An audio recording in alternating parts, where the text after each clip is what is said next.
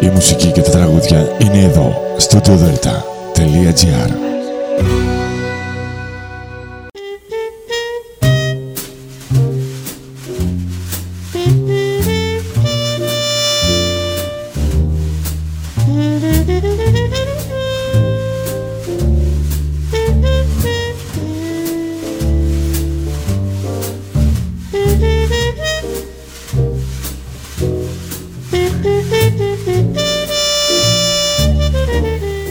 Καλησπέρα σας αγαπημένοι μου φίλοι. Είναι η εκπομπή «Άνθρωποι και Ιστορίες» με τη Γεωργία Αγγελή. Ζωντανά από το στούντιο Δέλτα, το ραδιόφωνο της καρδιάς μας.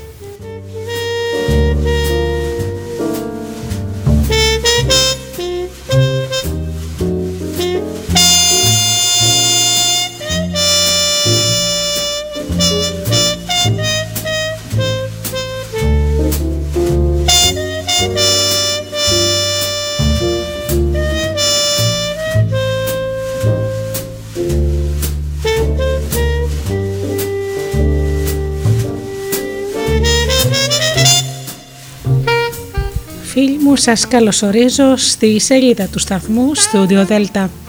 Ευχαριστώ όλους εσάς που μας υποστηρίζετε με τόση αγάπη όλα αυτά τα χρόνια πληκτρολογώντας www.studiodelta.gr και έρχεστε εδώ, στο σπίτι μας, στο Studio Delta.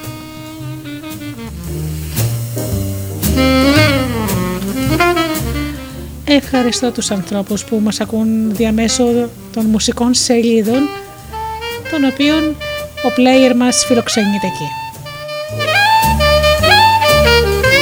Όπως είναι το Studio Delta. Όπως είναι και το Live 24.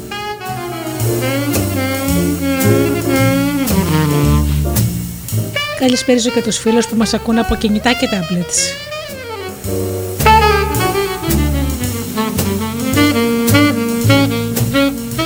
Καλησπέρα μου και την αγάπη μου στους συνεργάτες μου, τον Τζίμι, την Αφροδίτη και την Ωρα.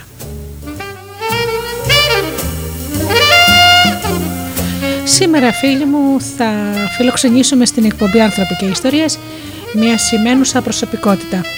Μια γυναίκα που άλλαξε σε όλους μας τον τρόπο που βλέπουμε τους ανθρώπους με αναπηρίες.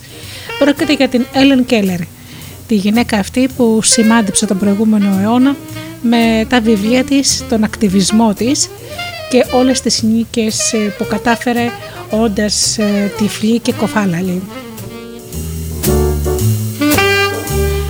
Η γυναίκα που μας δίδαξε ότι όταν κάποιος θέλει μπορεί να πετύχει τα πάντα και αυτό θα πούμε κατά τη διάρκεια της εκπομπής. Πρώτα όμως τραγούδια και πίσω πάλι εδώ για να ξεκινήσουμε με την Έλεν Κέλλερ.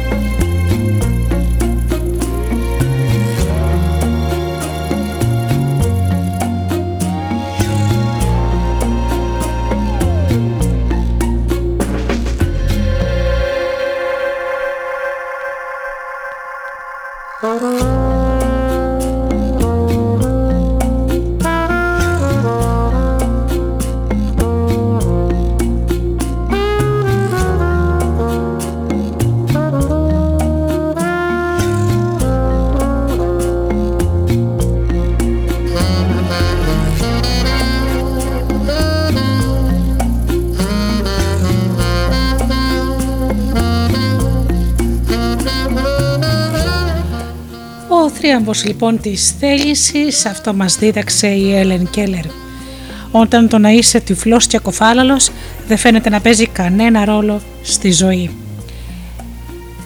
Εκεί αναζήτησε την Έλεν Κέλλερ, τον άνθρωπο που έκανε το προσωπικό της ε, δράμα θρίαμβο της θέλησης και της αποφασιστικότητας. Η γυναίκα που έμαθε την οικουμένη να σέβεται τα άτομα με ειδικές ανάγκες, που έκανε το βίο της μοντέλο δραστηριότητας και παράδειγμα προς μίμηση, δεν έχει ανάγκη από τίτλους και χαρακτηρισμούς. Η Έλεν Κέλλερ ε, γεννήθηκε φυσιολογική. Χτυπημένη λοιπόν από τη συμφορά σε νεαρή ηλικία, μωρό, έμεινε τυφλή και κοφάλαλη, δεν έχασε ωστόσο την όρεξή της για ζωή. Μόλις 19 μηνών ε, αρρώστησε από εγκεφαλικό πυρετό με αποτέλεσμα όταν τελικά έγινε καλά να ανακαλύψουν οι δικοί της ότι ούτε έβλεπε ούτε άκουγε. Ωστόσο με την αγάπη της μητέρας της και του πατέρα της και με τη βοήθεια της δασκάλας της για μισό σχεδόν αιώνα σημείωσε τεράστια πρόοδος στις επικοινωνιακές της δεξιότητες, γεγονός που θα εξαργυρωνόταν αργότερα με πτυχίο πανεπιστημίου. Και από εκεί το έργο και η προσωπική της υπερπροσπάθεια δεν έχει πραγματικά τέλος. Πολιτική και κοινωνική ακτιβίστρια, εργάστηκε πυροτοδός για τα δικαιώματα των ανθρώπων με αναπηρία. Έγραψε άρθρα δίνοντας διαλέξεις, ιδρύοντας ιδρύματα και συμμετέχει σε φιλανθρωπικούς οργανισμούς και περιδιαβαίνει τον κόσμο με τα οικουμενικά μηνύματα του σεβασμού και της αγαστής συνύπαρξης. Η αξιοθαύμαστη ζωή της είναι το πλέον τρανό παράδειγμα ότι η ανθρώπινη ύπαρξη δεν γνωρίζει όρια. Έστω και αν οι φραγμοί είναι οι φυσικές τροχοπέδες της αναπηρίας και της, της λειτουργίας.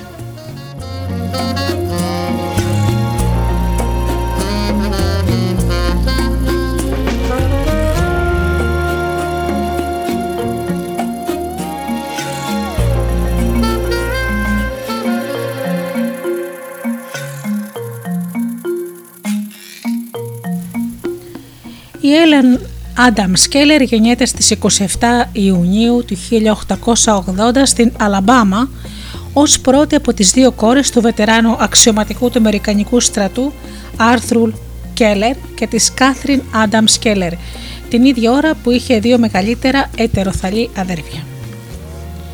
Η οικογένεια δεν ήταν ιδιαίτερο ευκατάστατη και ζούσε από το φιδωλό εισόδημα της φοιτεία βαμβακιού που διατηρούσε, ενώ ο πατέρας της θα γινόταν εκδότης μιας εβδομαδιαίας τοπικής εφημερίδας.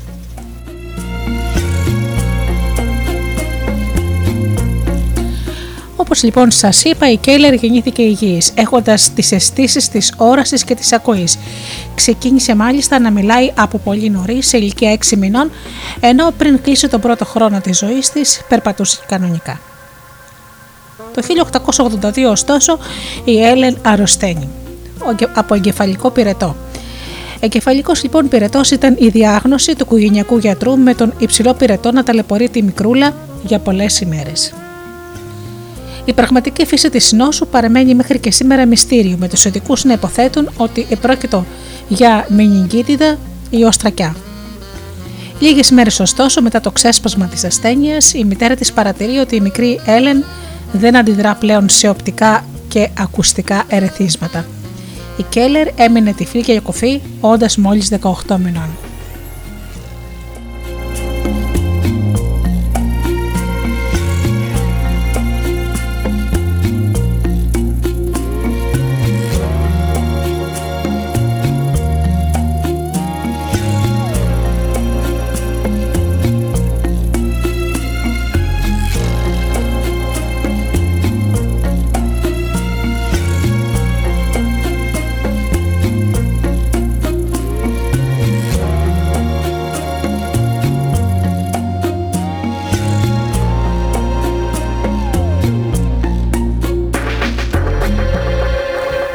Μεγαλώνοντα, η Κέλλερ ανέπτυξε μια περιορισμένη βέβαια μέθοδο επικοινωνίας με την ε, φίλη της Μάρθα Βάνσικτον, τη νεαρή κόρη της οικογενειακή μαγείρισα.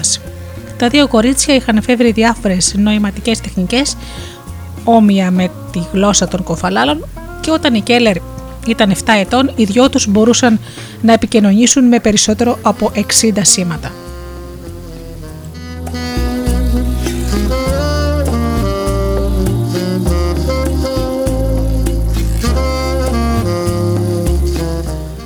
Ο ψυχισμός της, ωστόσο, τον ούταν από αγριότητα και το νεαρό κορίτσι κλωτσούσε και ούρλιαζε όταν εκνευριζόταν ή αντιθέτως χαχάνιζε νευρικά και ανεξέλεγκτα όταν ήταν χαρούμενη.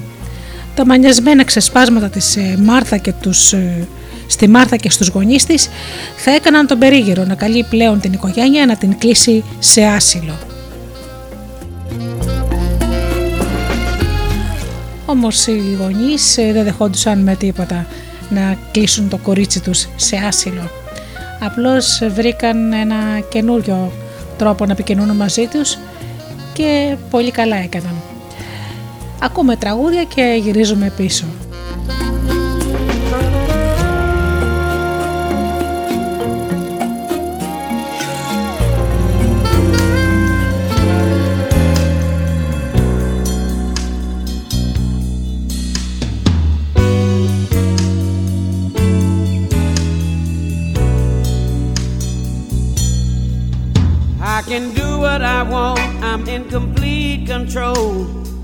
What I tell myself. I got a mind of my own, I'll be alright alone. Don't need anybody else. I gave myself a good talking to. No more being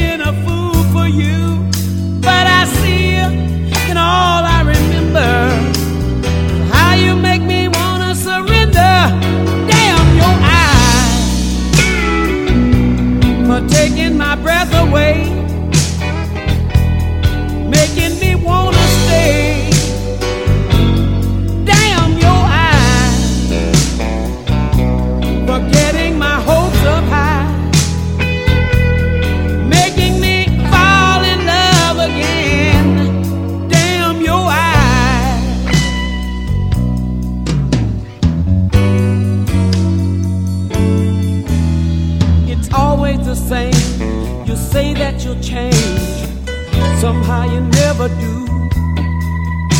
I believe all your lies, look in your eyes, you make it all seem true. I guess I see what I wanna see, or is it my heart just deceiving me? Cause with that look I know so well, I fall completely under your spell.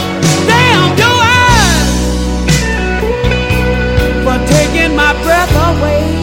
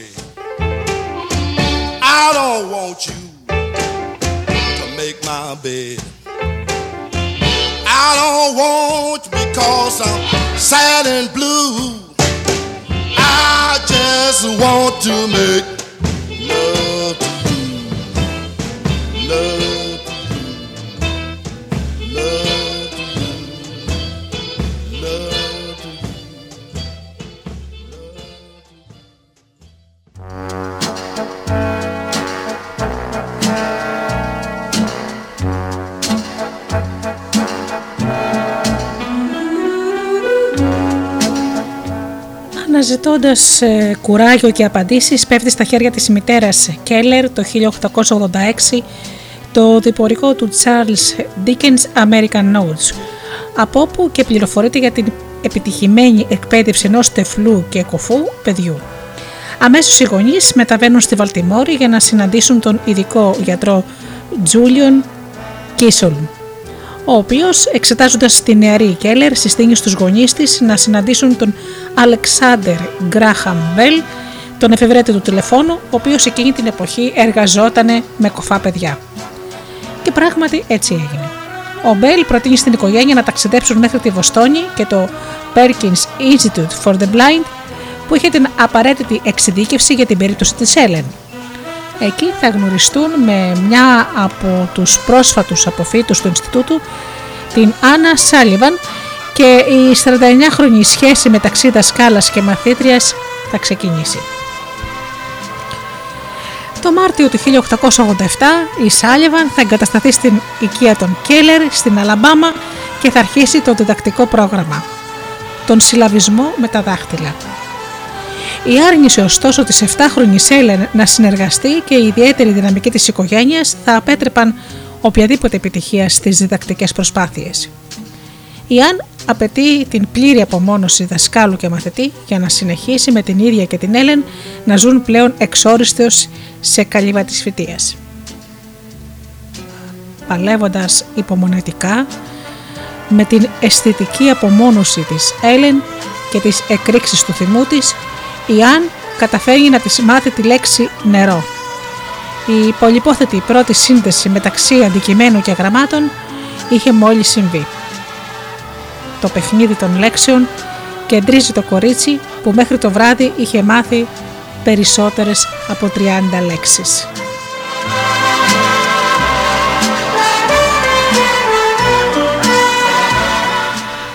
Στην ταινία για τη ζωή της Ellen Keller η οποία κυκλοφορεί ελεύθερη στο YouTube είναι μια συγκλονιστική σκηνή όπου ακριβώς η μικρή Κέλλερ μαθαίνει τη λέξη νερό με την βοήθεια της δασκάλας της. Η δασκάλα λοιπόν την οδηγεί σε μια αντλία νερού, της βάζει τα χέρια της από κάτω και αρχίζει και αντλεί νερό. Η έκπληξη της τυφλής και κοφάλαλης Έλεν είναι τεράστια και την ε, βλέπεις να ζητάει συνέχεια από τη δασκάλα της να ρίξει κι άλλο νερό. Έτσι έμαθε τη λέξη νερό και αυτό ήταν μία από τις πιο δυνατές ε, σκηνές της ταινίας.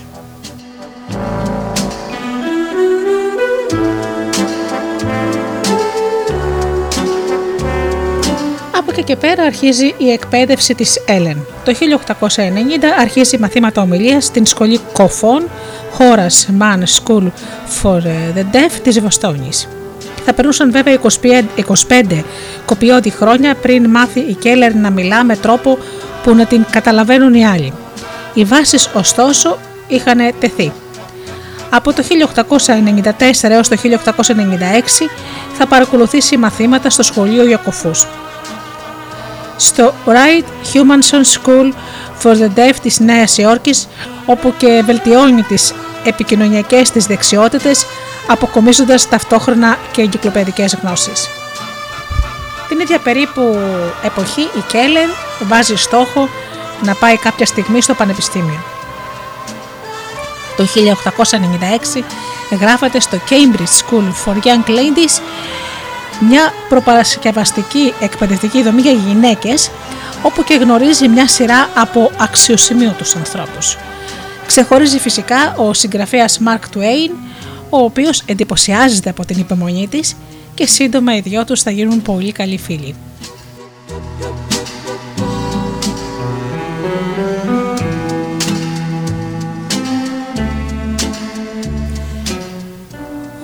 Ο Τουέιν θα γνωρίσει την Έλεν στο μπιστό του φίλο Henry Rogers, διευθυντή της πετρελαϊκής Standard Oil, ο οποίος θα μπορούσε επίσης από το ταλέντο και την αποφασιστικότητα της Keller και συμφωνεί να της χορηγήσει υποτροφία για να φοιτήσει στο κολέγιο Radcliffe. Έτσι λοιπόν η Keller ξεκινά μαθήματα με την Αν πάντα στο πλευρό της για να της μεταφράζει τις παραδόσεις και τα γραπτά κείμενα. Μέχρι την εποχή αυτή η Κέλλερ διέθετε στο επικοινωνιακό της οπλοστάσιο μια σειρά από δεξιότητες όπως το διάβασμα των χιλιών με, με την αφή, τον κώδικα Μπράγι για τους τυφλούς, τον συλλαβισμό με τα δάχτυλα και την ομιλία φυσικά.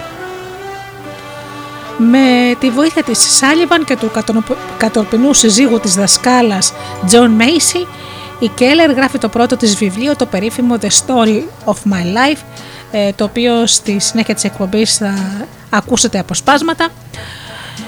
Στο βιβλίο λοιπόν αυτό συνοψίζεται η ιστορία του τυφλού και του κουφάλαλου κοριτσιού και η μεταμόρφωσή του σε 29χρονη φοιτήτρια. Η Κέλλερ αποφυτεί από το Radcliffe το 1904 σε ηλικία 24 ετών.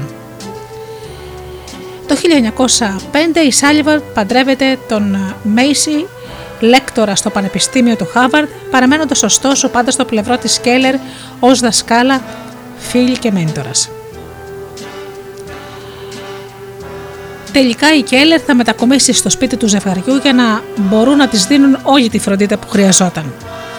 Προοδευτικά βέβαια η στενή σχέση Κέλλερ Σάλιβαν θα απομάκρυνε το ζευγάρι καθώς και η αφοσίωση της Αν στην Έλεν ήταν μοναδική στα χρονικά. Μερικά χρόνια μετά το ζευγάρι θα χωρίσει χωρίς ωστόσο να πάρει ποτέ διαζύγιο.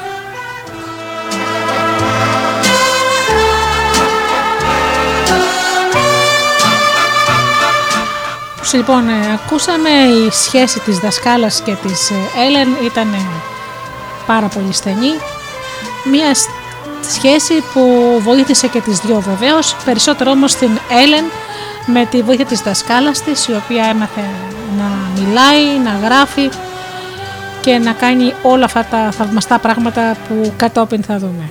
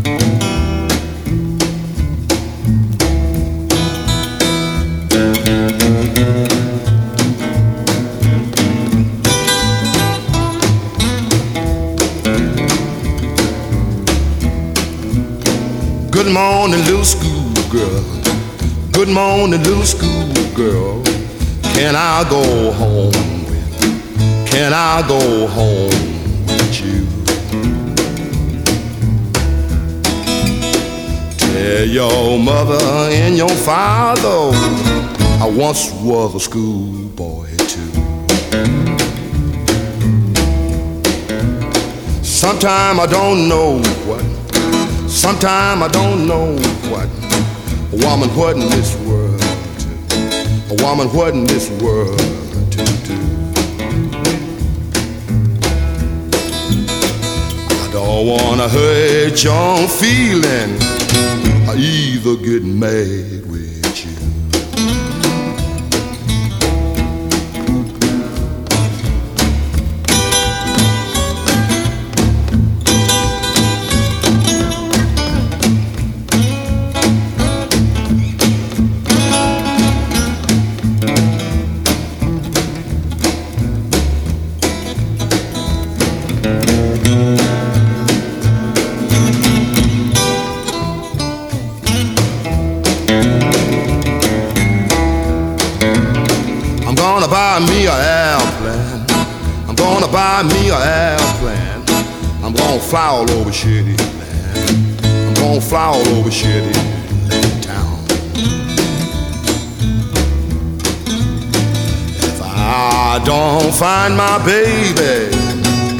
ain't gonna let my airplane down.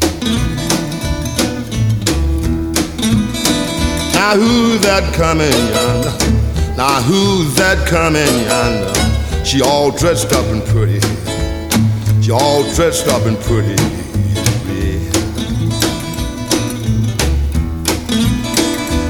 If she don't be my baby, I'd soon to see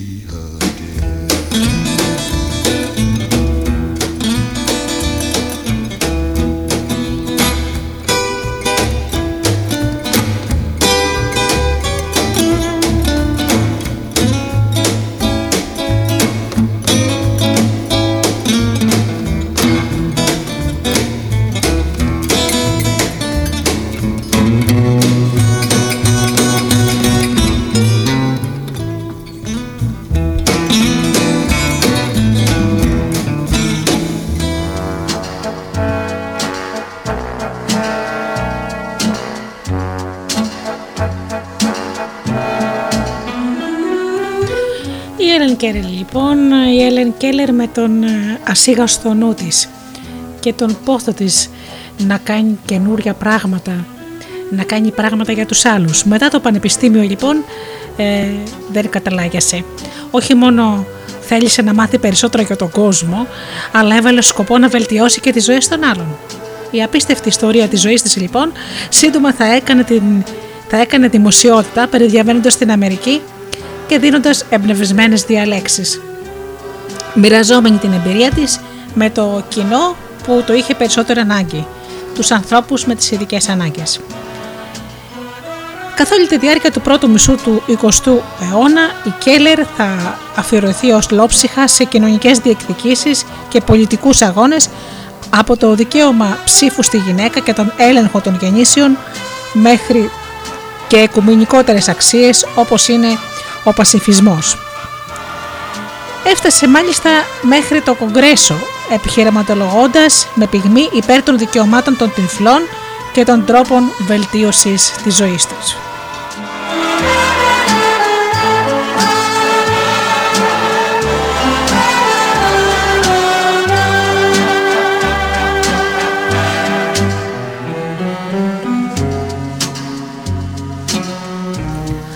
1915 από κοινού με τον περίφημο πολεοδόμο George Kessler το ίδρυμα Helen Keller International σε μια προσπάθεια να αντιπαρατεθούν με τις συνθήκες και τις επιπτώσεις του υποσυτισμού αλλά και της τύφλωσης. Το 1920 γίνεται ενεργό μέλος και βοηθά στη δημιουργία της Ένωσης Πολιτικών Ελευθεριών της Αμερικής. Όταν σχηματίστηκε η, Αμε... η Αμερικανική Ένωση για τους ε, τυφλούς, American Federation for the Blind, το 1921 η Κέλλερ έλαβε την αναγνώριση που της έπρεπε. Γίνεται επίσημο μέλος το 1924 και περιοδεύει στη χώρα για να συγκεντρώσει κονδύλια και να αυξήσει την ευαισθητοποίηση του πληθυσμού σε θέματα που είχαν να κάνουν με τη ζωή των τυφλών. Την ίδια εποχή προσχωρεί και σε μία σειρά ακόμα από φιλανθρωπικούς οργανισμούς αφιερωμένους στην ανακούφιση και τη βοήθεια των λιγότερο προνομιούχων ανθρώπων.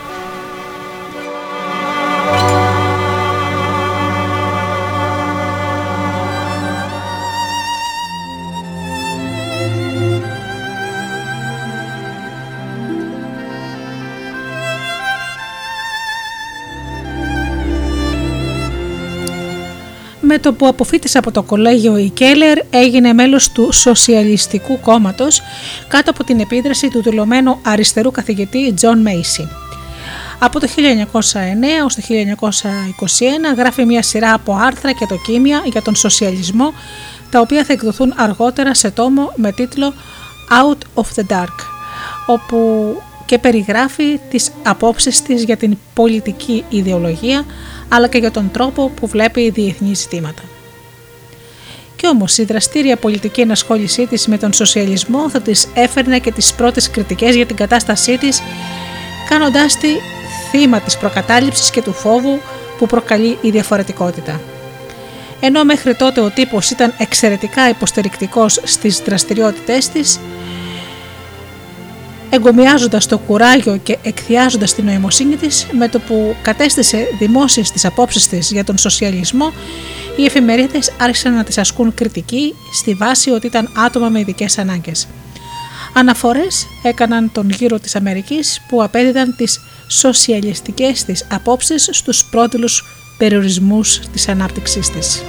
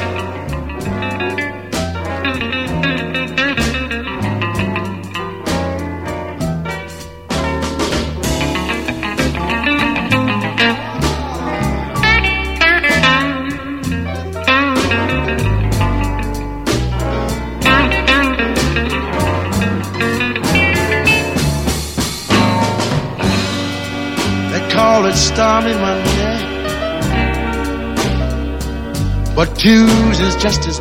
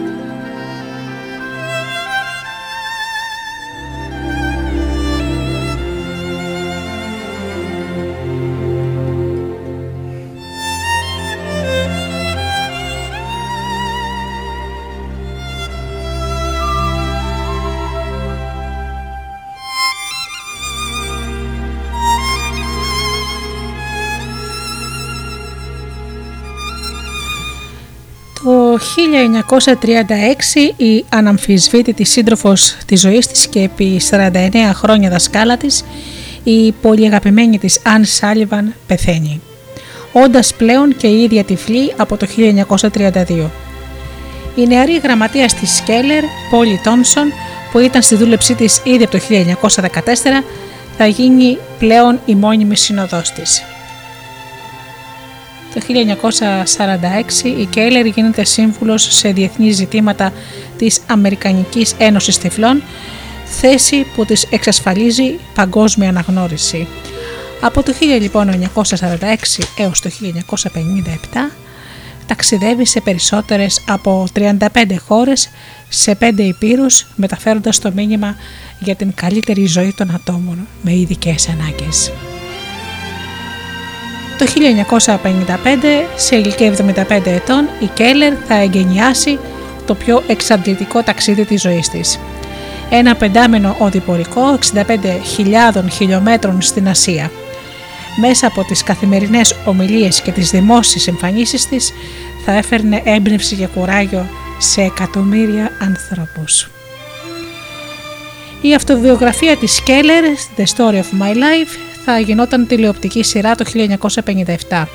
The Miracle Worker λεγότανε, ενώ το 1959 η ιστορία της θα μετατραπεί σε θεατρικό έργο στο Broadway με τη μεταφορά του συναρπαστικού βίου της στον κινηματογράφο να έρχεται λίγο αργότερα το 1962. Γεγονός που η Αμερικανική Ακαδημία δεν μπορούσε παρά να βραβεύσει με Όσκαρ.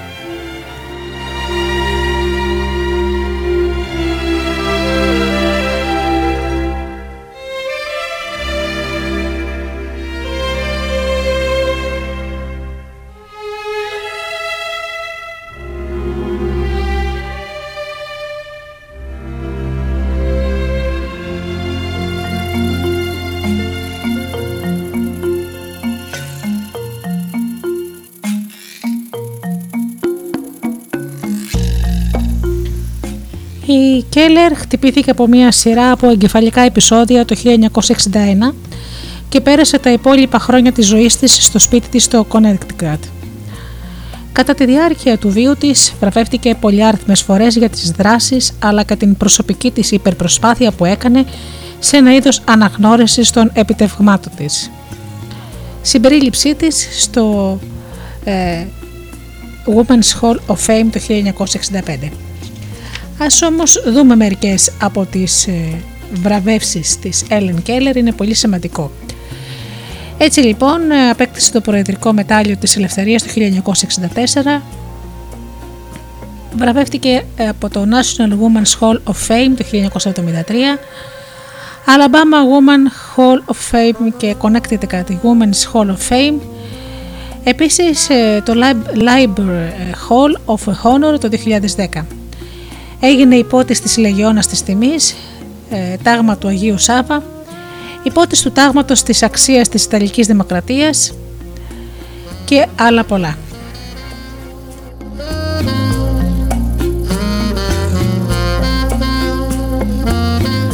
Έλαβε επίσης τιμητικούς διδακτορικούς τίτλους από μια σειρά πανεπιστημίων του κόσμου, όπως αυτό της Γλασκόβης, του Βερολίνου, του Νέου Δελχή, του Johannesburg και φυσικά από το Πανεπιστήμιο του Χάβαρντ. Η Έλεν Κέλλερ είχε ένα ήρεμο θάνατο στον ύπνο της, την 1η Ιουνίου του 1968, λίγες μόνο εβδομάδες πριν από τα ε, 88 γενέθλιά της. Στη διάρκεια της αξιοσημείωτης ε, ζωής της μετατράπηκε σε ένα λαμπρό παράδειγμα του πώς η αποφασιστικότητα, η σκληρή δουλειά και η φαντασία μπορούν να υπερπηδήσουν οποιαδήποτε εμπόδιο στη ζωή, ακόμα και την τροχοπέδη της φυσικής ανεπάρκειας. Όλη της η ιστορία μπορεί να συνοψιστεί στις εξής λέξεις. Ένας εξαίσιος θρίαμβος πάνω στην αντικσότητα.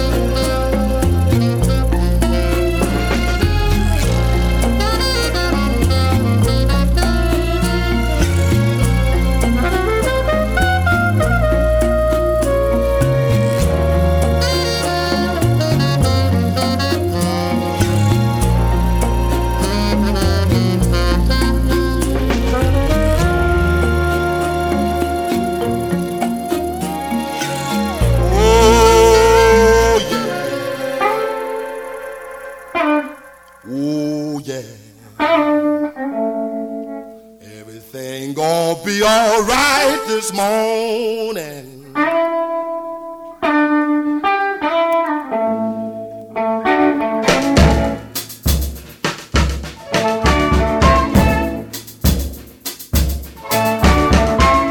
Now, when I was a young boy, at the age of five, my mother said to be the greatest man alive.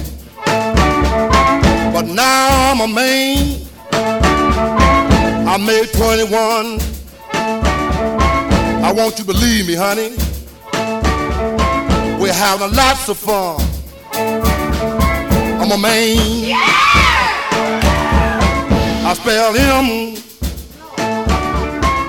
H I N. That rather than Maine. No B. Oh, child. Why? That spell managed boy. But a man. I'm a full grown man.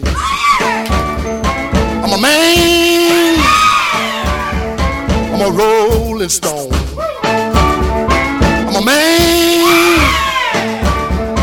I'm a hoochie coochie man. Sitting on the outside, just me, my maid. I made the move. Come up two hours late. Wasn't that a man? I spelled him H I N. That rather than Maine. No B. Oh, child. Why? That spell managed boy. I'm a man. I'm a full grown man. I'm a man. I'm a rolling stone. Come man.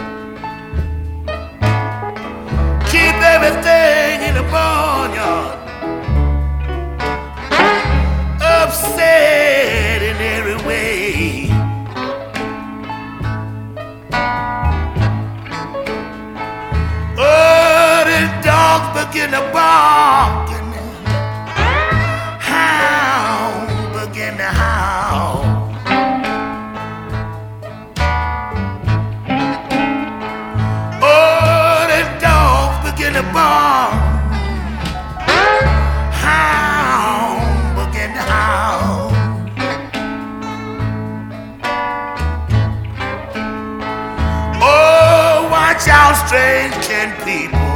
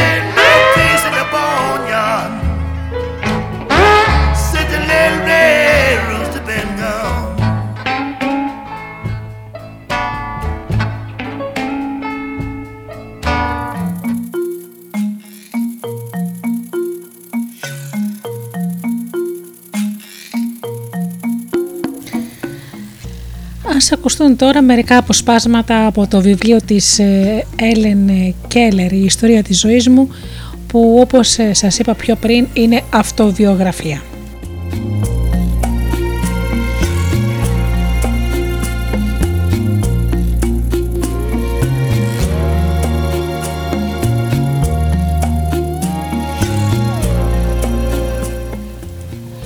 Αρχίζω με κάποιο φόβο να γράφω την ιστορία της ζωής μου.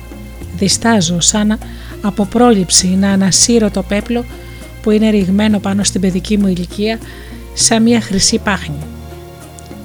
Είναι δύσκολο έργο το γράψιμο μιας αυτοβιογραφίας. Όταν προσπαθώ να ταξινομήσω τις πρώτες μου εντυπώσεις, βρίσκω ότι πραγματικότητα και φαντασία φαίνονται το ίδιο μέσα στα χρόνια που δένουν το παρελθόν με το παρόν. Η γυναίκα ζωγραφίζει τις εντυπώσεις του παιδιού με τη δική της φαντασία. Οι λίγες εντυπώσεις βγαίνουν ζωηρές από τα πρώτα χρόνια της ζωής μου, αλλά οι σκιές του δεσμοτηρίου είναι πάνω από τις υπόλοιπες. Άλλωστε, πολλές από τις χαρές και τις λύπες της παιδικής ηλικίας έχασαν τη δύναμή τους και πολλά γεγονότα ζωτικής σημασίας για την πρώτη μου μόρφωση ξεχάστηκαν μέσα στην έξαψη των μεγάλων ανακαλύψεων. Λοιπόν, για να μην γίνω ενοχλητική θα προσπαθήσω να παρουσιάσω σε μία σειρά από σκίτσα μόνο τα επεισόδια που νομίζω ότι είναι τα πιο ενδιαφέροντα και σημαντικά. Γεννήθηκα στις 27 Ιουνίου του 1880 στην Τασκούμπια, μια μικρή πόλη της βόρειας Αλαμπάμα. Η οικογένεια του πατέρα μου καταγόταν από το Γκάσπαρ Κέλλερ, γεννημένο στην Ελβετία που εγκαταστάθηκε στη Μέριλαντ. Ένας από τους Ελβετούς προγόνους μου ήταν ο πρώτος δάσκαλος για κοφούς ε, στην Ζηρίχη και έγραψε ένα βιβλίο πάνω στο θέμα της εκπαίδευσής των. Πραγματικά μια καταπληκτική σύμπτωση. Αν και είναι αληθινό ότι δεν υπάρχει βασιλιάς χωρίς κάποιο δούλο ανάμεσα στους προγόνους του, ούτε δούλος που να μην έχει κάποιο βασιλιά ανάμεσα στους δικούς του.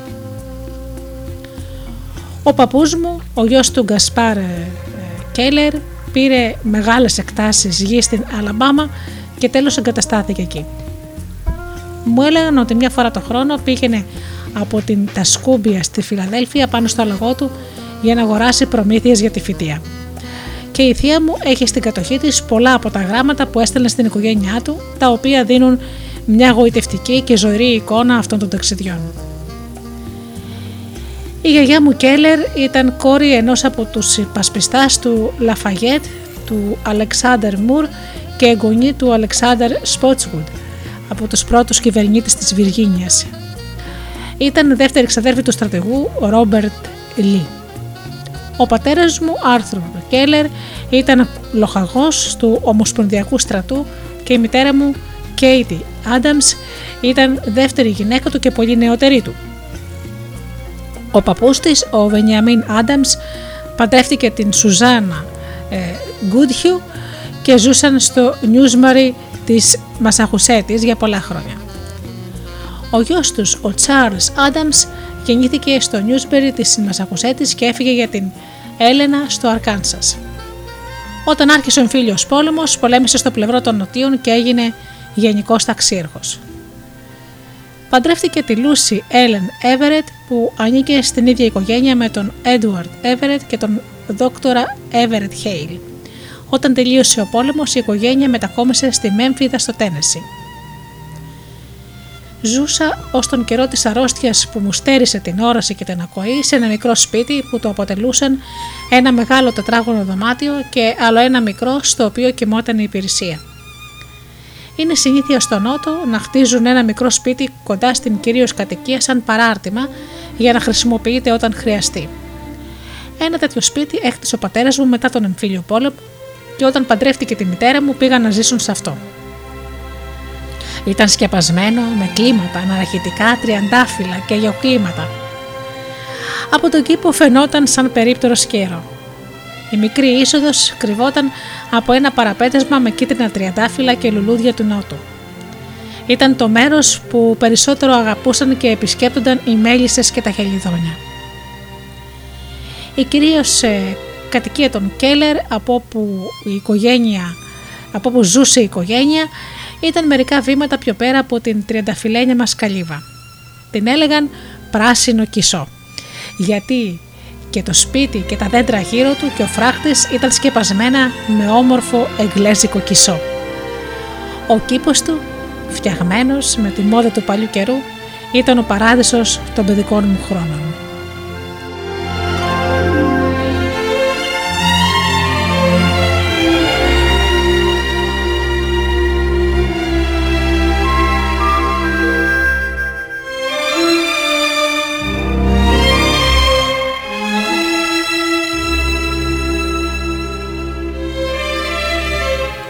Και πριν ακόμη να έρθει η δασκάλα μου, μου άρεσε να προχωρώ με την αφή κατά μήκος του τετράγωνου γερού ξύλινου φράκτη και να βρίσκω με την αίσθηση του αρώματος στις πρώτες βιολέτες και τα κρίμα. Εκεί πάλι, μετά από ένα παροξισμό οργής, πήγαινα να βρω ανακούφιση και να κρύψω το πρόσωπό μου που έκαιγε μέσα στα δροσερά φύλλα και τη χλώη. Τι χαρά ήταν να χάνομαι μέσα σε αυτόν τον ανθόκηπο να πλανιέμαι ευτυχισμένα εδώ και εκεί, ώσπου ξαφνικά αναγνώριζα από τα φύλλα και τα μπουμπούκια του ένα όμορφο κλίμα και καταλάβαινα πως ήταν το κλίμα που σκέπαζε το παραμελημένο καλοκαιρινό σπίτι στην άλλη άκρη του κήπου. Εδώ επίσης σερνόταν μαραμένα για σεμιά και άλλα λουλουδάκια και κάτι σπάνια χαρτωμένα λουλούδια που τα λένε πεταλουδόκρινα γιατί τα έθραυστα πέταλά τους μοιάζουν με φτερά πεταλούδας. Αλλά τα τριαντάφυλλα ήταν από όλα τα πιο αξιαγάπητα. Ποτέ δεν βρήκα στα θερμοκήπια του βορρά τριαντάφυλλα που να δίνουν τόση ευχαρίστηση όσο τα αναρχητικά του σπιτιού μου στο νότο. Κρέμονταν μακριές γυρλάντες στην είσοδο, γέμιζαν τον αέρα με την ευωδία τους και αμόλυντα από άλλη γήινη μυρωδιά και νωρίς το πρωί, λουσμένα στη δροσιά, ήταν τόσο απαλά, τόσο αγνά, που δεν σταματούσα ποτέ να σκέφτομαι αν δεν έμοιαζαν με τους ασφόδελους στον κήπο του Θεού. Το ξεκίνημα της ζωής μου ήταν απλό και σχεδόν ίδιο, όπως κάθε άλλη μικρή ζωή. Είδα, κατέκτησα όπως γίνεται πάντα με το πρώτο παιδί στην οικογένεια. Έγιναν οι συνηθισμένες πολλές συζητήσεις για το όνομα που θα μου έδιναν. Το πρώτο παιδί στην οικογένεια δεν έπρεπε να ονομαστεί χωρίς σοβαρή σκέψη. Ο καθένας το τόνιζε με έμφαση. Ο πατέρας μου πρότεινε το όνομα της Mildred Campbell, μιας προγόνου που εκτιμούσε πολύ και αρνήθηκε να ξαναπάρει μέρος στη συζήτηση. Η μητέρα μου έλυσε το πρόβλημα εκφράζοντας την επιθυμία της να με πούν όπως τη μητέρα της, που το κοριτσίστικο όνομά της ήταν Ellen Everett. Αλλά στην έξαψη επάνω όταν με πήγαν στην εκκλησία, ο πατέρας μου ξέχασε το όνομα στο δρόμο. Πολύ φυσικό άλλωστε, αφού ήταν κάτι που είχε αρνηθεί να συζητήσει. Όταν ο παπάς τον ρώτησε, μόλις θυμήθηκε ότι είχε αποφασιστεί να πάρω το όνομα της γιαγιάς μου και έδωσε αντί για το όνομά της το Ellen Adams. Μου λέγανε ότι όταν ακόμα φορούσα μοροδίστικα φορέματα έδειξα πολλά σημάδια ανυπόμονης άπλης διάθεσης και ισχυρογνωμοσύνης. Κάθε τι που έβλεπα να κάνουν οι άλλοι, επέμενα να το μιμούμε. Στους έξι μήνες ζωής μου μπορούσα να ξεφωνήσω τις λέξεις «τάνης» και μια μέρα τράβηξα όλον την προσοχή λέγοντας ολοκάθαρα «τσάι», «τσάι».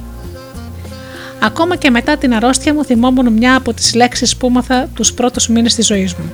Ήταν η λέξη «νερό» και συνέχιζα να βγάζω κάποιο ήχο για αυτή τη λέξη όταν έχασα τη φωνή μου. Σταμάτησα να βγάζω τον ήχο νο μόνο όταν έμαθα να προφέρω σωστά τη λέξη. Μου λένε ότι περπάτησα τη μέρα που έκλεισα χρόνο. Η μητέρα μου μόλις με είχε βγάλει από την πανιέρα και με κρατούσε στην αγκαλιά της. Τότε τράβηξαν ξαφνικά την προσοχή μου οι σκιές των φίλων που κουνιόταν σαν να χόρευαν επάνω στο λιοπάτωμα, καθώ έπεφτε ο ήλιος. Γλίστησα από την αγκαλιά της μητέρας μου και έτρεξα στις σκιές. Μόλις πέρασε το ξάφνιασμα, έπεσα και φώναξα τη μητέρα μου να με πάρει. Αυτές οι ευτυχισμένες μέρες δεν κράτησαν πολύ. Μια σύντομη άνοιξη γεμάτη με τη μουσική του κοκκινολέμη και του παπαγάλου, ένα καλοκαίρι πλούσιο σε φρούτα και τριαντάφυλλα, ένα φθινόπωρο χρυσοκόκκινο φύγανε και άφησαν τα δώρα τους στα πόδια ενός άπλιστου ευτυχισμένου παιδιού.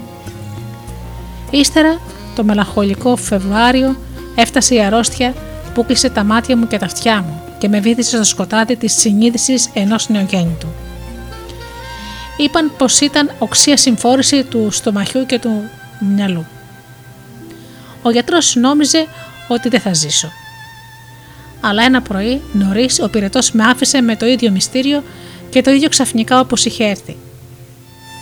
Εκείνο το πρωί η χαρά της οικογένειας ήταν πολύ μεγάλη. Αλλά κανένας, ούτε ο γιατρός δεν ήξερε ότι ποτέ ξανά δεν θα βλέπα ούτε θα άκουγα. Φαντάζομαι ότι έχω ακόμα συγκεκριμένες αναμνήσεις αυτής της αρρώστιας. Ιδιαίτερα θυμάμαι την τρυφερότητα με την οποία προσπαθούσε η μητέρα μου να με ευχαριστήσει τις ώρες της αγρύπνιας μου, μέσα στον ερεθισμό και τους πόνους μου και την αγωνία και τη σύγχυση με την οποία ξυπνούσα ύστερα από ένα ταραγμένο μισό ύπνο και κινούσα τα μάτια μου τόσο ξερά και ζεστά στον τοίχο, μακριά από το φως που κάποτε τόσο αγαπούσα και που ερχόταν ως σε μένα όλο και πιο θαμπό κάθε μέρα.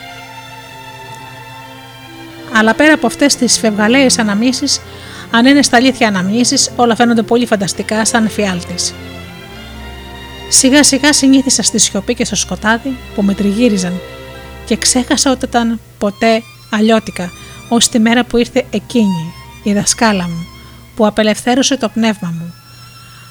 Αλλά τους πρώτους 19 μήνες της ζωής μου το βλέμμα μου πήρε τα μεγάλα πράσινα λιβάδια, ένα φωτεινό ουρανό, δέντρα και λουλούδια που το σκοτάδι που ακολούθησε δεν μπορούσε να εξαφανίσει τελείως. Άμα είδαμε μια φορά, η μέρα είναι δική μας και όλα όσα μας έδειξε η μέρα.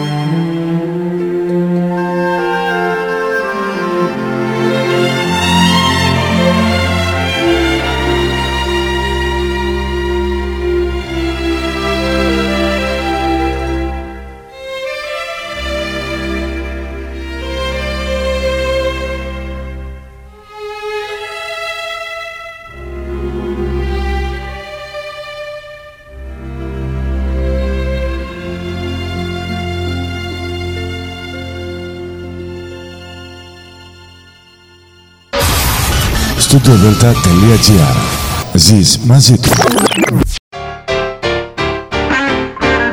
You didn't think I knew how to rock and roll. I got the boogie woogie right down to my very soul.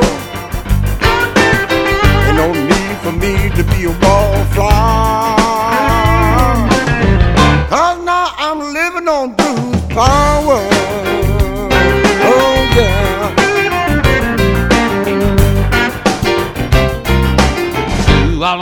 Time, now I'm gonna let you know.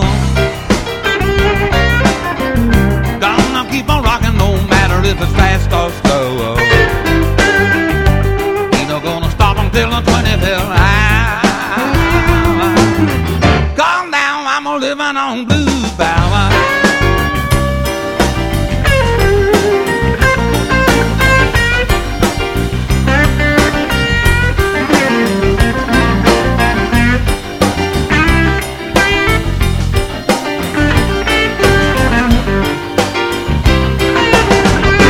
think I knew how to rock and roll.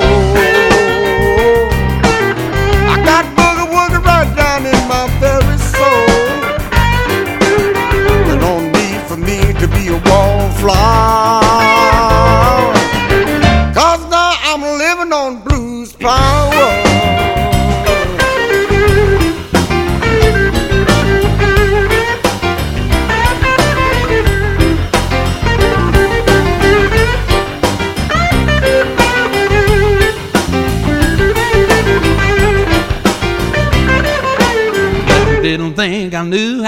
rock and roll.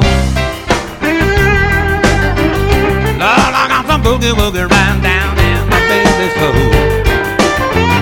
There ain't no need for me to be a wallflower. Cause now I'm a living on blue power.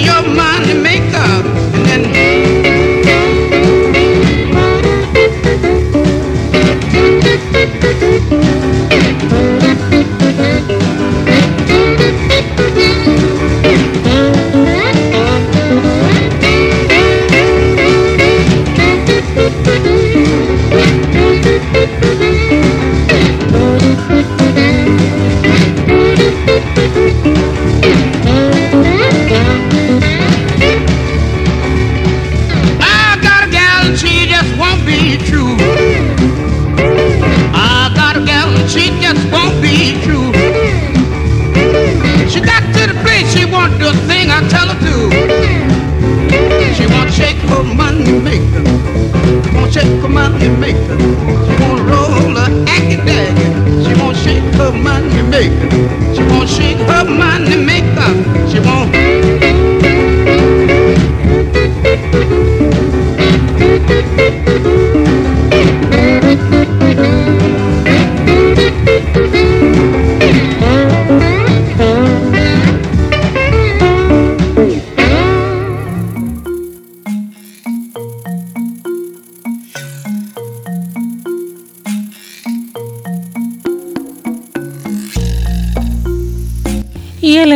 λοιπόν ε, έμαθε πολλές γλώσσες και αυτό είναι το αξιοθαύμαστο. Έμαθε γερμανικά, γαλλικά, ελληνικά παρακαλώ και λατινικά. Είχε ιδιαίτερη αγάπη για την ελληνική γλώσσα. Ε, πρέπει να τονίσω άλλη μια φορά ότι ήταν το πρώτο άτομο με κόφωση και τύφλωση που αποφύτησε από πανεπιστήμιο το 1914. Συνέχισε την μελέτη ξένων συγγραφέων και φιλόσοφων, ενώ υπήρξε πολύ ιδιαίτερα παραγωγική συγγραφέας. Στα ταξίδια της ε, στην Ευρώπη γνωρίστηκε με τον Μπέρναρτ Σο, αυτόν τον μεγάλο θεατρικό συγγραφέα. Στη Σκωτία ανακηρύχθηκε επίτιμη διδάκτορας, είχε δηλώσει ανοιχτά την αντίθεση της στον πόλεμο και ήταν από τις πρώτες ε, σουφραζέτες, η, οποίες, ε, η οποία υπήρξε υπέρμαχος του δικαιώματος ψήφου των γυναικών, των εργατικών δικαιωμάτων και του σοσιαλισμού, καθώς και άλλων προοδευτικών κυμάτων.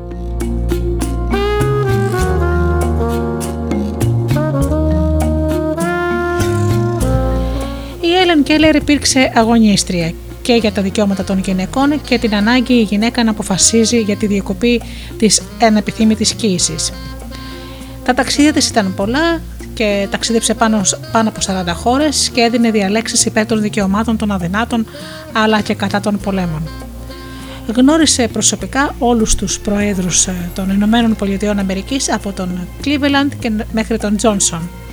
Απέκτησε διάσημους ε, φίλους όπως τον Αλεξάνδρ Γκραχαμπέλ που όπως είπαμε από τα πρώτα της χρόνια την βοήθησε ε, πάνω στο θέμα της κόφωσης, επίσης με τον Τσάρλι Τσάπλιν, Μπέρναρτ Σό και Μαρκ Τουέιν.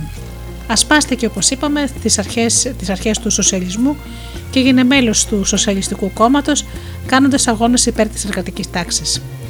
Μελέτησε ξένους συγγραφείς και φιλοσόφους και αγάπησε την αρχαία ελληνική γραμματεία και υποστήριξε ότι η ελληνική γλώσσα είναι η τελειότερη όλων.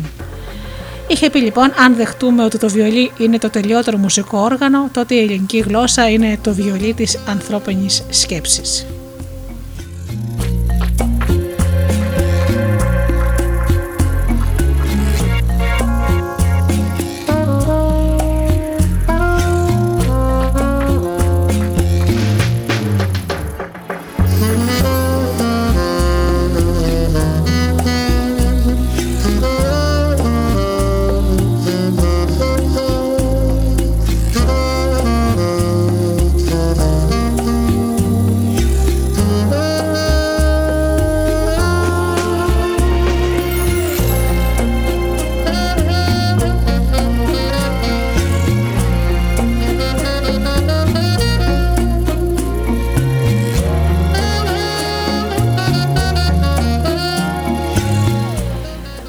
Υπέροχο παιδί που στα 7 του με τη βοήθεια της δασκάλας το έμαθε να μιλάει και να αναγνώριζε τις λέξεις, η Έλενη Κέλλερ. Μέσα από αυτή τη διδασκαλία ανέτειλε η μεγάλη συγγραφέας, δασκάλα και αγωνίστρια που δαπάνησε τη μακρά ζωή της βοηθώντας τους ανθρώπους με παρόμοια προβλήματα όπως αυτή να γνωρίσουν και αυτή τον κόσμο. Η ιδιαιτερότητα ενός ανθρώπου σαν την Έλεν κάνει την αφήγησή της μοναδική για την εμπειρική και όχι θεωρητική βίωση καταστάσεων σπάνιων που δίνουν πλήθος ασυνήθιστων μαθημάτων.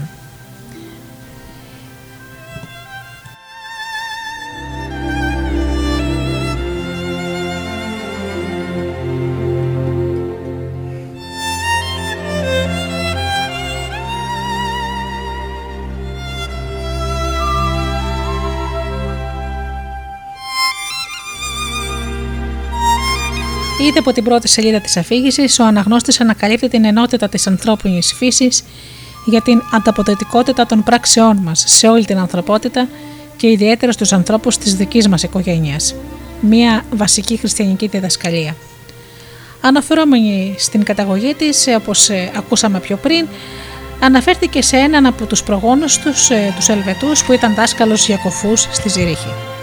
Η δε καταπληκτική σύμπτωση αυτή είναι ότι έγραψε και ένα βιβλίο με θέμα την εκπαίδευσή τους. Φαίνεται είναι αλήθεια πως δεν υπάρχει βασιλιάς που να μην έχει δούλο ανάμεσα στους προγόνους και ούτε δούλος που να μην έχει κάποιο βασιλιά ανάμεσα στους δικούς του. Μια πληροφορία της Έλλην για τον πρόγονό της που δείχνει πόσο άρεκτα οι πράξεις μας μπορούν να επηρεάσουν τους άλλους, θετικά ή αρνητικά, ακόμα και τους απογόνους μου.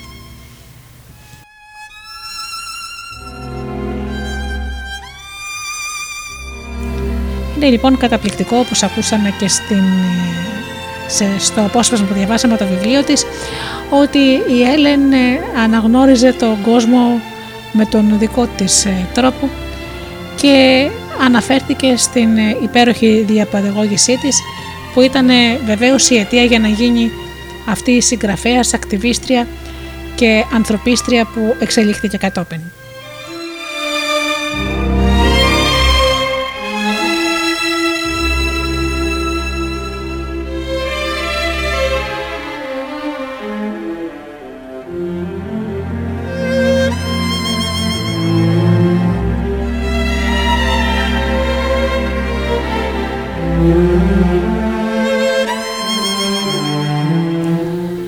Γονείς νομίζω ότι αν το παιδί τους στον προγεννητικό έλεγχο του εμβρίου φανεί ότι θα γεννηθεί με προβλήματα υγείας, είναι ίσως καλύτερα για αυτό να το εκτρώσουν. Πόσο λάθος κάνουν, γιατί δείτε πόσο απολάμβανα τη ζωή της, έστω και με αυτές τις ελάχιστες αισθήσεις, αυτό το τυφλό και κοφό κοριτσάκι.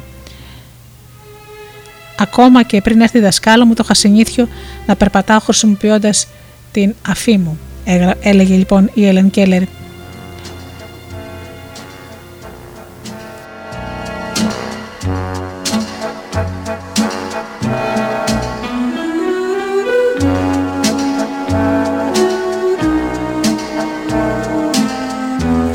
Έγραψε λοιπόν και για τα Χριστούγεννα.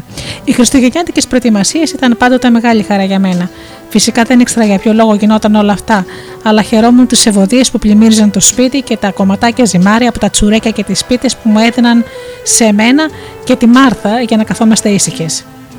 Ένα βαριά ανάπηρο κορίτσι που απολάμβανε τη ζωή της τόσο που συχνά ένιωθε ότι βρίσκεται και στον παράδεισο.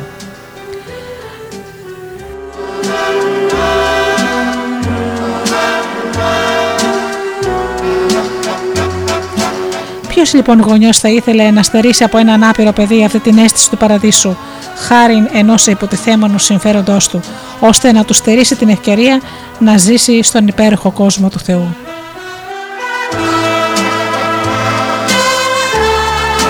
Συνεχίζουμε με τραγούδια και πάλι πίσω εδώ για την Έλεν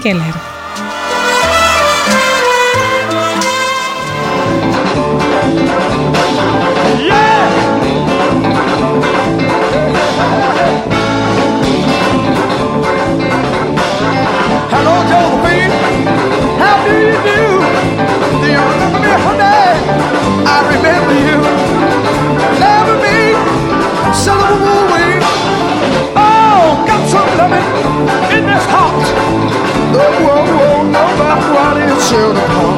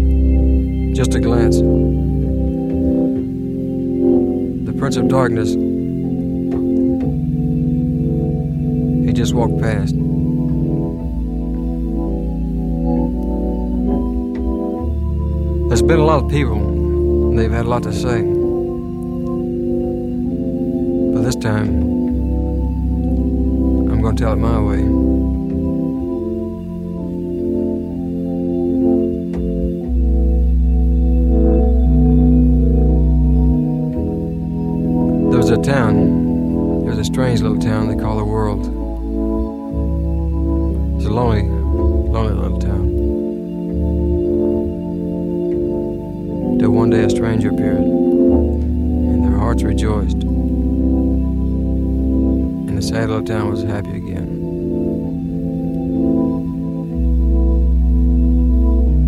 But there were some that doubted. They disbelieved, so they mocked him. And a stranger, he went away. Now, the sad little town that was sad yesterday, it's a lot sadder today. I walked in a lot of places I never should have been. But I know that the Messiah, he will come again.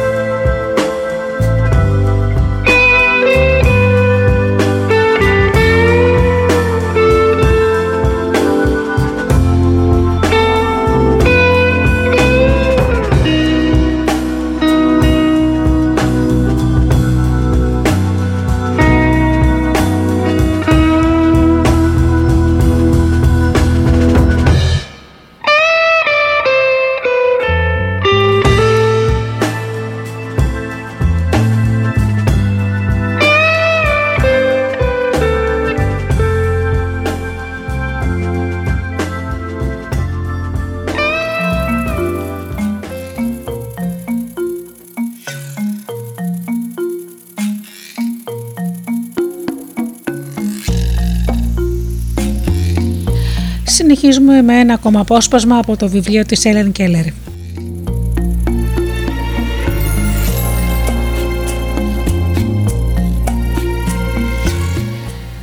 Δεν μπορώ να αναπολύσω τι ακριβώς γινόταν τους πρώτους μετά την αρρώστια μου μήνες. Ξέρω μόνο ότι καθόμουν στην αγκαλιά της μητέρας μου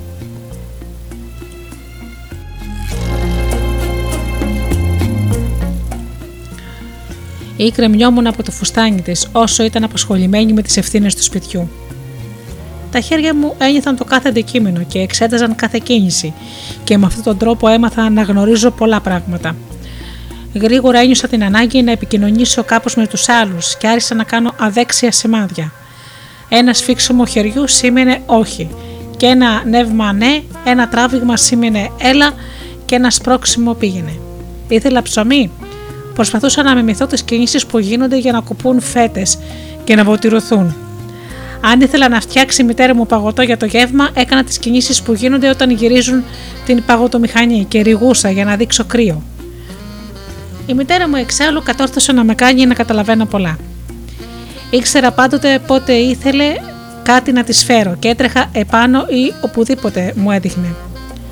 Οφείλω πράγματι στη φρόνησή της που με αγαπούσε όλα όσα ήταν φωτεινά και καλά μέσα στη μεγάλη μου νύχτα. Καταλάβαινα πολλά από όσα γινόταν γύρω μου. Στα πέντε μου χρόνια έμαθα να διπλώνω και να βάζω στη θέση τους τα καθαρά ρούχα όταν τα έφεραν από το πλισταριό και ξεχώριζα τα δικά μου από τα άλλα. Ήξερα από τον τρόπο που δίνονταν η μητέρα και η θεία μου πότε θα έβγαιναν έξω και με ποικίλους τρόπους τη συγκέτευαν να με πάρουν μαζί τους. Πάντοτε με φώναζαν όταν είχαμε επισκέψεις και όταν έφευγαν οι ξένοι κουνούσα το χέρι μου. Νομίζω γιατί είχα μια αόραστη, αόρατη ανάμνηση της σημασίας που είχε η κίνηση αυτή.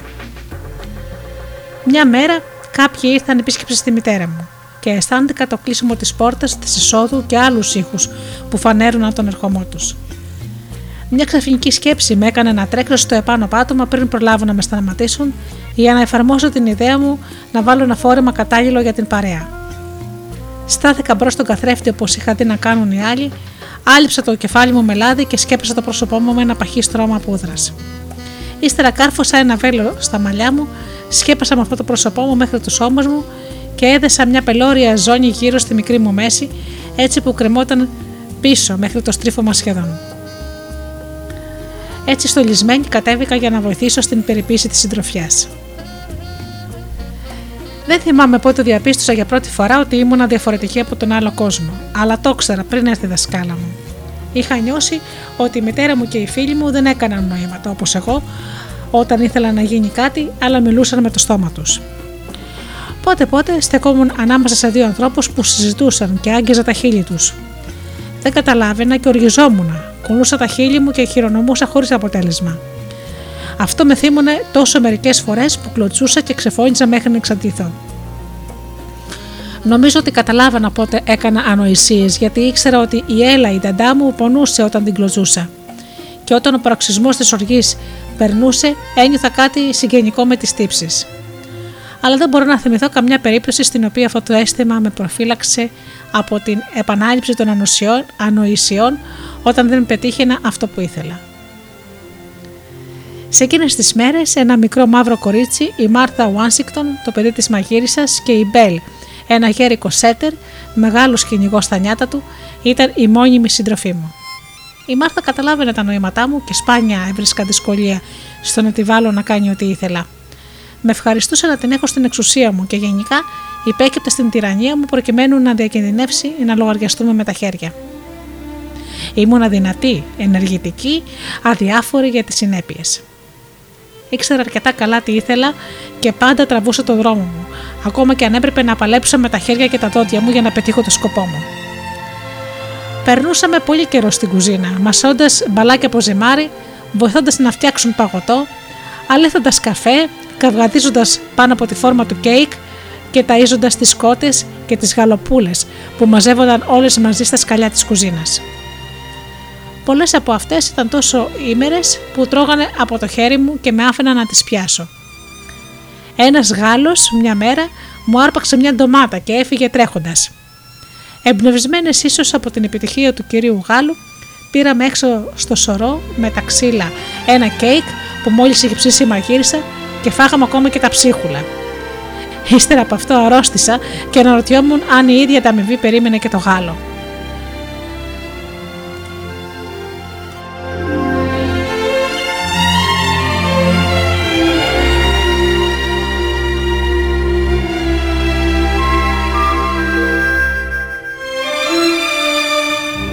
Η φραγκόκοτα έχει τη συνήθεια να κρύβει τη φωλιά της σε απόμερες θέσεις και μου έδινε μεγάλη χαρά να ψάχνω για αυγά στην παχιά χλόη. Δεν μπορούσα να πω στη Μάρθα πότε ήθελα να πάμε για αυγά, αλλά δίπλωνα τα χέρια μου και τα βάζα στο χώμα, πράγμα που σήμαινε κάτι στρογγυλό μέσα στη χλόη. Και η Μάρθα καταλάβαινε τα πάντα. Όταν μας τύχαινε να βρούμε φωλιά και δεν την άφηνα ποτέ να φέρει τα αυγά στο σπίτι, δείχνοντάς της με ζωηρά νοήματα και κινήσεις ότι μπορεί να έπεφτε και να τα άσπαζε. Η αποθήκη όπου μαζευόταν το καλαμπόκι, ο στάβλος με τα άλογα και η αυλή όπου άρμεγαν τις αγελάδες πρωί και βράδυ ήταν πηγές αδιάπτωτου ενδιαφέροντος για τη Μάρτα και μένα. Οι αρμεχτές με άφηναν να κρατώ στα τα χέρια μου πάνω στην αγελάδα όταν την άρμεγαν και συχνά δεχόμουν γερές κλωτσιές από αυτήν, ανταμεβή της περιέργειάς του. Οι ετοιμασίε για τα Χριστούγεννα ήταν πάντοτε μεγάλη ευχαρίστηση. Βέβαια δεν ήξερα για ποιο λόγο γινόταν όλα αυτά, αλλά χαιρόμουν τις ευχάριστες μυρωδιές που γέμισαν το σπίτι και τα κομματάκια που δίνανε σε μένα και τη Μάρθα για να καθόμαστε ήσυχες. Μας άφηναν ελεύθερες να αλέθουμε τα μπαχαρικά, να καθαρίζουμε τις ταφίδες και να γλύφουμε τις κουτάλες με τις οποίες χτυπούσαν τα αυγά με τη ζάχαρη. Κρεμούσα την κάλτσα μου γιατί το έκαναν οι άλλοι.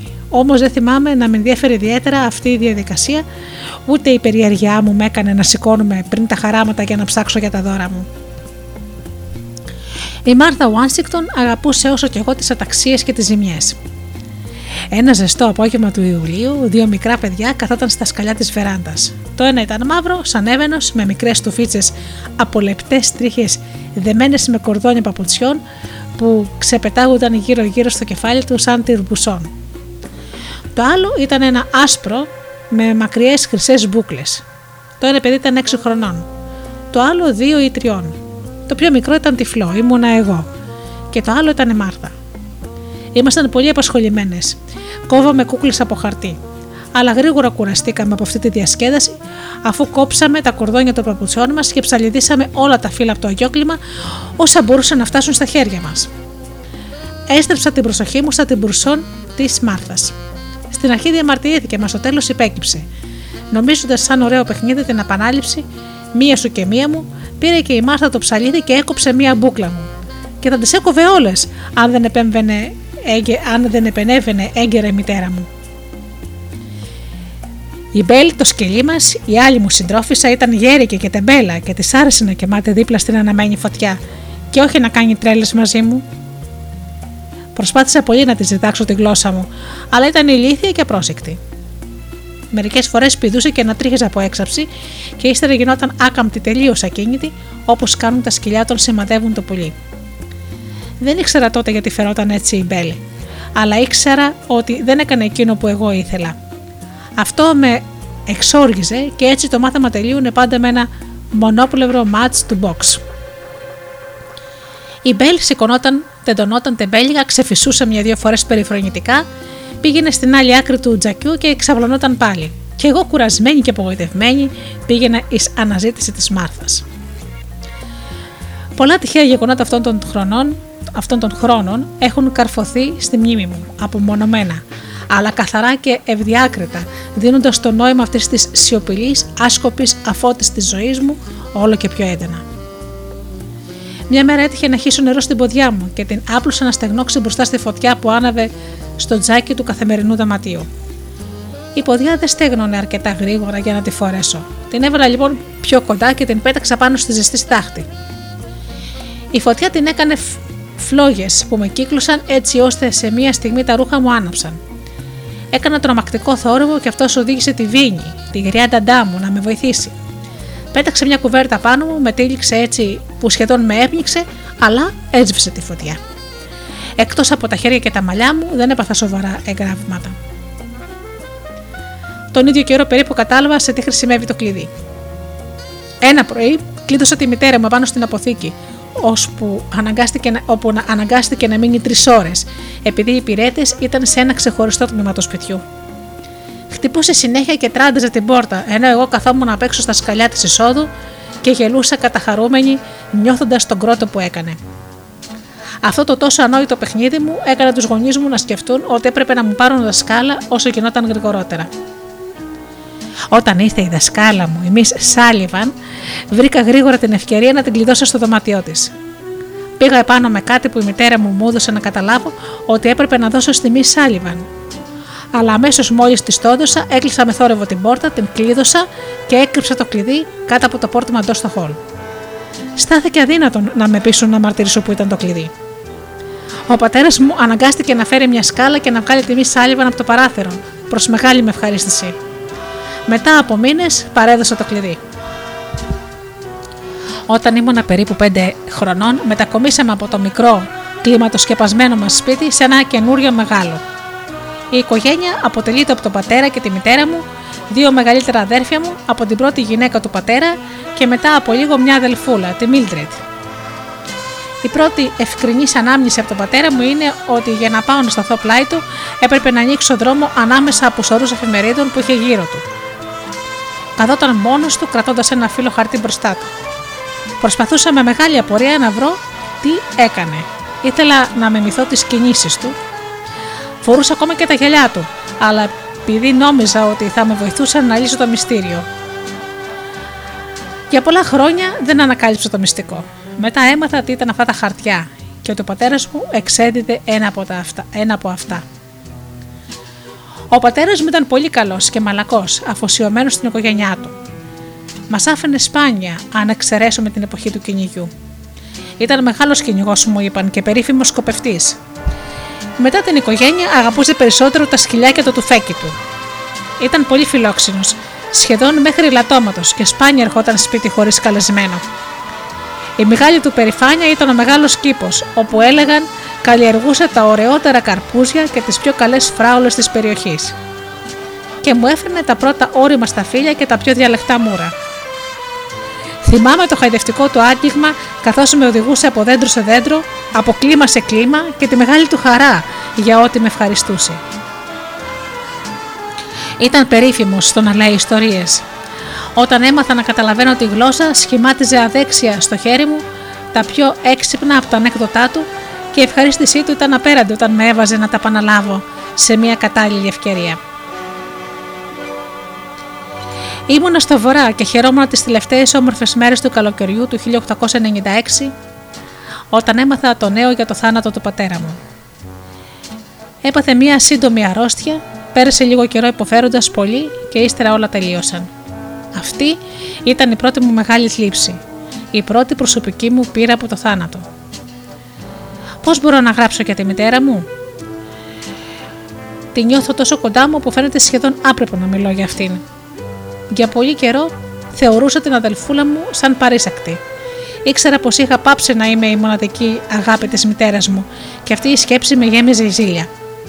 Καθόμουν στα γόνατα της μητέρας διαρκώς, όπου πριν εγώ καθόμουν και μου φαινόταν ότι απορροφούσε όλο τον καιρό και τις φροντίδες της. Κάποια μέρα συνέβη κάτι που μου φάνηκε ότι πρόσθεσε την αδικία στην προσβολή. Είχα τότε μια πολύ αγαπημένη, πολύ μεταχειρισμένη κούκλα που την έβγαλα μετά Νάνση. Ήταν αλίμονο το απελπισμένο θύμα των εκρήξεων του θυμού και της στοργής μου, έτσι που κατάντησε κάτι χειρότερο από φθαρμένη. Είχα κούκλες που μιλούσαν, που κλαίγανε, που άνοιγαν και κλείναν τα μάτια. Όμως δεν αγάπησα ποτέ καμιά τους όσο τη φτωχή Νάνση. Είχε μια κούνια και περνούσα μια ώρα και περισσότερο κουρώντας την. Φίλγα και την κούκλα και την κούνια με την πιο ζηλότεπη προσοχή.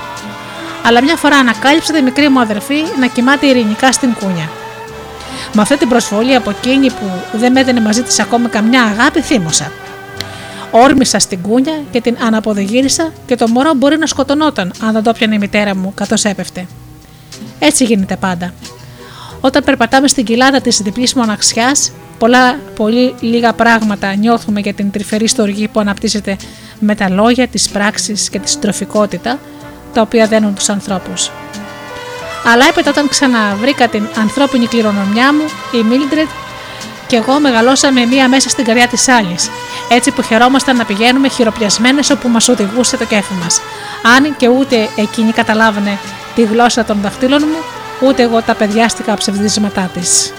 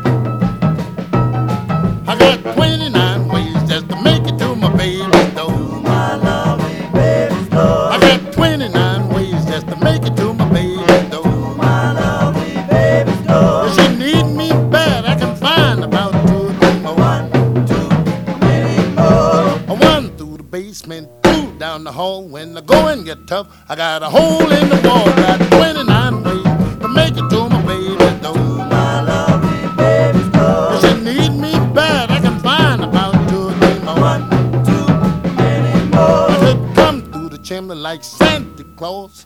Go through the window and that ain't all. A lot of good ways I don't want you to know.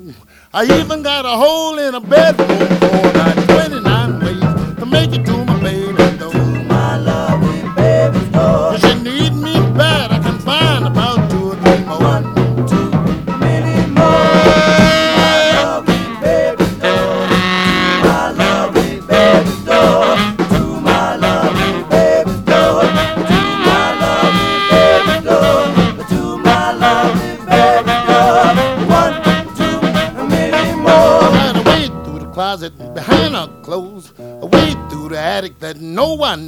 a master key to fit any lock.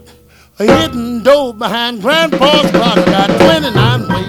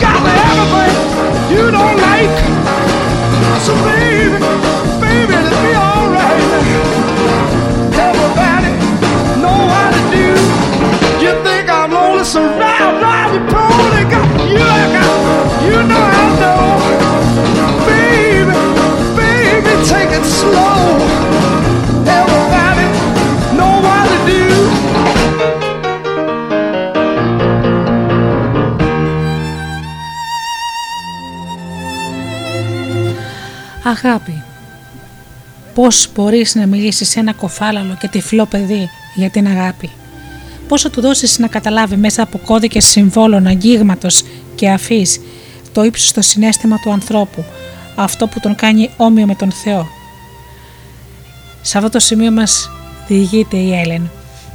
Θυμάμαι εκείνο το πρωινό που για πρώτη φορά ζήτησα να μάθω τη σημασία της λέξης αγάπη. Δεν ήξερα ακόμη πολλές λέξεις. Είχα βρει στον κήπο μερικές πρώιμες βιολέτες και τις είχα φέρει στη δασκάλα μου. Αυτή πήγε να με φιλήσει, όμως εγώ εκείνο τον καιρό δεν ήθελα να με φυλάει κανένας άλλος εκτός από τη μητέρα μου. Η Μη Σάλιβαν με αγκάλιασε τρυφερά και συλλάβησε στο χέρι μου. Αγαπώ την Έλεν. Τι είναι αγάπη, ρώτησα. Μέσηξε πιο σφιχτά πάνω της και είπε: Είναι εδώ. Πήρε το χέρι μου και τα κούμπησε πάνω στην καρδιά μου. Εγώ πρώτη φορά συνειδητοποιούσα τους χτύπους της καρδιάς μου. Τα λόγια της με προβλημάτισαν πάρα πολύ, γιατί τότε δεν καταλάβαινα παρά μόνο ότι άγγιζα. Μύρισα τις βιολέτες που κρατούσα στο χέρι και ρώτησα κάτι με νοήματα, κάτι με λέξεις «Είναι αγάπη η γλυκύτητα των λουλουδιών» «Όχι» είπε η δασκάλα μου. Σκέφτηκα ξανά. Ο ζεστός ήλιος έλαμπε πάνω μας. «Δεν είναι αυτό αγάπη» ρώτησα δείχνοντας προς τα εκεί που ένιωθα πως έρχεται η ζέστη. «Δεν είναι αυτό αγάπη». Νόμιζα πως δεν υπήρχε τίποτα ομορφότερο από τον ήλιο που με τη ζεστασιά του κάνει το κάθε τι να μεγαλώνει. Όμως η Μη Σάλιβαν κούνησε το κεφάλι της και εγώ μπερδεύτηκα και απογοητεύτηκα ακόμα περισσότερο. Μου φαινόταν περίεργο πως η δασκάλα μου δεν μπορούσε να μου δείξει την αγάπη. Κι όμως προσέξτε πως το μικρό αυτό παιδάκι, μην έχοντας αίσθηση της αγάπης, του ύψους του αγαθού, ονόμασε αγάπη τα δείγματα της αγάπης του Θεού προς αυτό. Τη θερμότητα του ήλιου, τη γλυκύτητα των ουλουδιών, κάθε αγαθό που με αγάπη ο ουράνιος πατέρας μας δίνει στα πλάσματά του, ακόμα και σε αυτό το τόσο στερημένο. Όμως η αφήγηση της Έλενη για την αγάπη συνεχίζει. Μία-δύο μέρες αργότερα ταξινομούσα χάντρες ανάλογα με το μέγεθός τους, δύο μεγάλες, τρεις μικρές και ούτω καθεξής. Έκανα πολλά λάθη και εμείς Σάλιβαν με διόρθωνε γεμάτη τρυφερή υπομονή. Τέλος, Βρήκα ένα πολύ μεγάλο λάθος στην ταξινόμηση και για μια στιγμή συγκέντρωσα την προσοχή μου στο μάθημα και προσπάθησα να σκεφτώ πώς θα έβαζα τις χάντρες στη σωστή τους θέση. Η Μη Σάλιβαν έπιασε το μετωπό μου και συλλάβησε με αποφασιστική έμφαση. Σκέψου. Σαν στραπή κατάλαβα πως αυτή η λέξη ήταν το πρώτο όνομα της διαδικασίας που γινόταν μέσα στο κεφάλι μου. Αυτή ήταν η πρώτη μου συνειδητή κατάκτηση μιας αφηρημένης έννοιας. Έμενα για πολλή ώρα κίνητη και δεν σκεφτόμουν τις χάντρες που είχα στα γόνατά μου. Προσπαθούσα να ανακαλύψω την σημασία της λέξης αγάπη με το φως της καινούριας μου ιδέας. Ο ήλιος ήταν κρυμμένος πίσω από τα σύννεφα όλη τη μέρα και που και που έπιανε και καμιά μπόρα. Όμως ξαφνικά ο ήλιος πρόβαλε με όλη του τη λαμπρότητα του νότου. Ξαναρώτησα τη δασκάλα μου, δεν είναι αυτό αγάπη, η αγάπη είναι κάτι σαν τα σύννεφα που ήταν στον ουρανό πριν βγει ο ήλιος, απάντησε αυτή. Μετά, με ακόμη πιο απλά λόγια που τότε δεν μπορούσα να καταλάβω, εξήγησε. Δεν, μπορείς, δεν μπορείς να πιάσεις τα σύννεφα, αλλά αισθάνεσαι τη βροχή και ξέρεις πόσο χαίρονται τα ταλουλούδια και η διψασμένη γη όταν δέχονται τη βροχή ύστερα από μια ζεστή μέρα. Ούτε την αγάπη δεν μπορεί να την αγγίξεις. Νιώθω όμως τη γλυκύτητα που χύνει παντού Χωρίς αγάπη δεν θα ήσουν ευτυχισμένη, ούτε θα ήθελες να παίξεις. Η υπέροχη αλήθεια έλαμψε στο νου μου. Ένιωσα πως αόρατα νήματα απλώθηκαν και ένωσαν το δικό μου πνεύμα με το πνεύμα των άλλων. Έτσι η Έλεν έμαθα τι σημαίνει αγάπη και αγάπησε τόσο που σε όλη τη ζωή έμαθε να ξεχνάει τα δικά της θέλω για τα θέλω των γύρων της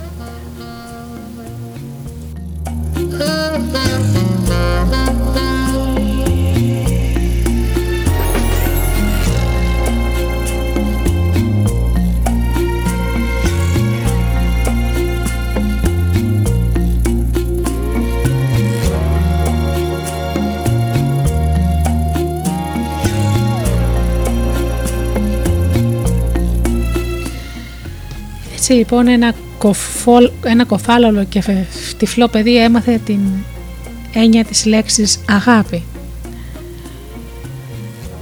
Άραγε πόσο δύσκολο είναι να την μάθουμε και εμείς που βλέπουμε και ακούμε και μιλάμε. Όταν ένας άνθρωπος με τόσες αναπηρίες καταφέρνει τόσα πολλά, θα πρέπει να αναθεωρήσουμε πολύ τις απόψεις μας για το τι μπορούμε και δεν μπορούμε να κάνουμε πρέπει να ανοίξουμε το πνεύμα μας και να δεχτούμε άλλες θεωρίες, καινούρια πράγματα. Πρέπει να δεχτούμε την αληθινή μας φύση που δεν είναι άλλη από την αγάπη και ίσως με αυτόν τον τρόπο δώσουμε τιμή και νόημα και χρώμα στη ζωή μας Γιατί πραγματικά ο προορισμός μας σε αυτόν τον κόσμο είναι να δώσουμε και να πάρουμε αγάπη.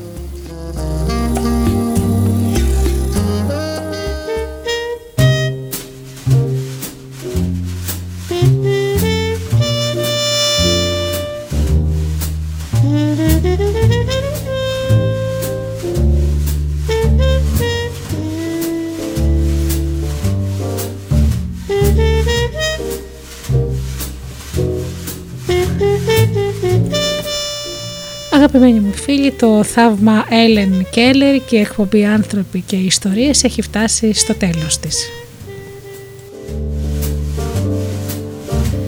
Βεβαίως θα ανανεώσω το ραντεβού μας για την άλλη Παρασκευή. Εσείς όμως εύχομαι να περνάτε καλά και να είσαστε πάντα καλά και αγαπήστε τον άνθρωπο που βλέπετε κάθε μέρα στον καθρέφτη. Καλό σας βράδυ.